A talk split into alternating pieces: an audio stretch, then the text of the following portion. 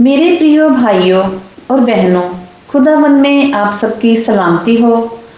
पुराना नियम, प्रभु का वचन यूँ कहता है, उत्पत्ति चैप्टर 39 यूसुफ और पोतीपर की पत्नी। जब यूसुफ मिस्र में पहुँचाया गया, तब पोतीपर नामक एक मिस्री ने, जो फिरौन का हाकिम और अंगरक्षकों का प्रधान था, उसको इश्माइलों के हाथ से जो उसे वहाँ ले गए थे, मोल लिया। यूसुफ अपने मिस्री स्वामी के घर में रहता था और यहोवा उसके संग था। इसलिए वह भाग्यवान पुरुष हो गया और यूसुफ के स्वामी ने देखा कि यहोवा उसके संग रहता है और जो काम वह करता है, उसको यहोवा उसके हाथ से सफल कर देता है। तब उसकी अनुग्रह की दृष्टि उस पर हुई और वह उसकी सेवा टहल करने के लिए नियुक्त किया गया। फिर उसने उसको अपने घर का अधिकारी बना के अपना सब कुछ उसके हाथ में सौंप दिया। जब से उसने उसको अपने घर का और अपनी सारी संपत्ति का अधिकारी बनाया, तब से यहोवा यूसुफ के कारण उस मिस्री के घर पर आशीष देने लगा। और क्या घर में, क्या मैदान में उसका जो कुछ था, सब पर यहोवा की आशीष होने लगी।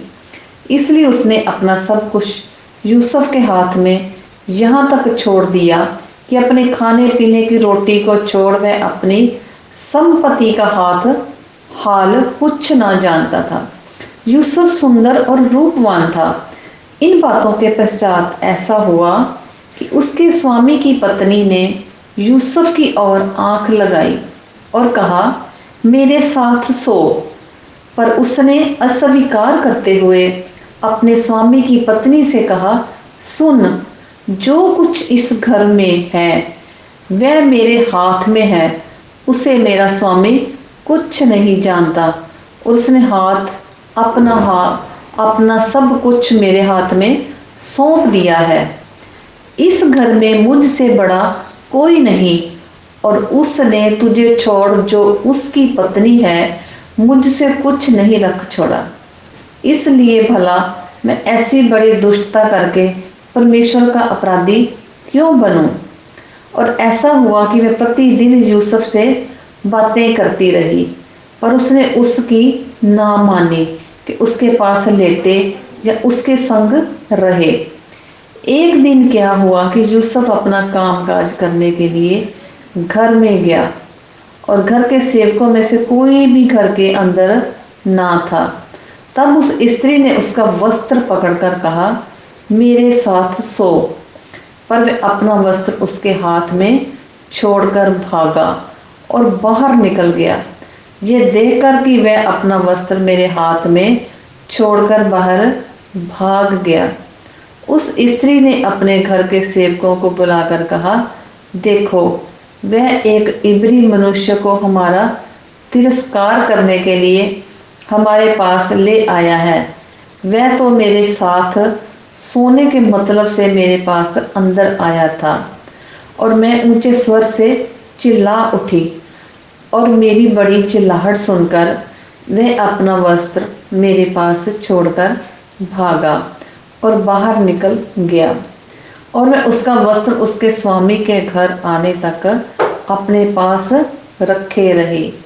तब उसने उससे इस प्रकार की बातें कही वह इबरी दास, जिसको तू हमारे पास ले आया है, वह मुझसे हँसी करने के लिए मेरे पास आया था। और जब मैं मुझे स्वर से चिल्ला उठी, तब वह अपना वस्त्र मेरे पास छोड़कर बाहर भाग गया।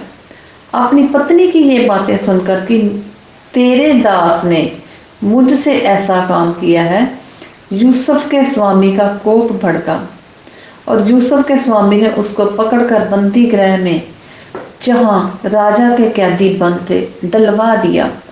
अंत में उस बंदी गृह में रहा, पर यहोवा यूसुफ के संग संग रहा और उस पर करुणा की और बंदी कह रहा के दरोगा के अनुग्रह की दृष्टि उस पर हुई। इसलिए बंदी गृह के दरोगा ने उन सब बंदियों को, जो कारागर में थे, यूसुफ के हाथ में सौंप दिया और जो जो काम में वही करते थे, वहाँ करते थे, वह उसी की आज्ञा से होता था। यूसुफ के वश में जो कुछ था, उसमें से बंदी गृह के दरोगा का दरोगा को कोई भी वस्तु देखनी न पड़ती थी, क्योंकि यहोवा यूसुफ के साथ था। और जो कुछ वह करता था, यहोवा उसको उसमें सफलता देता था।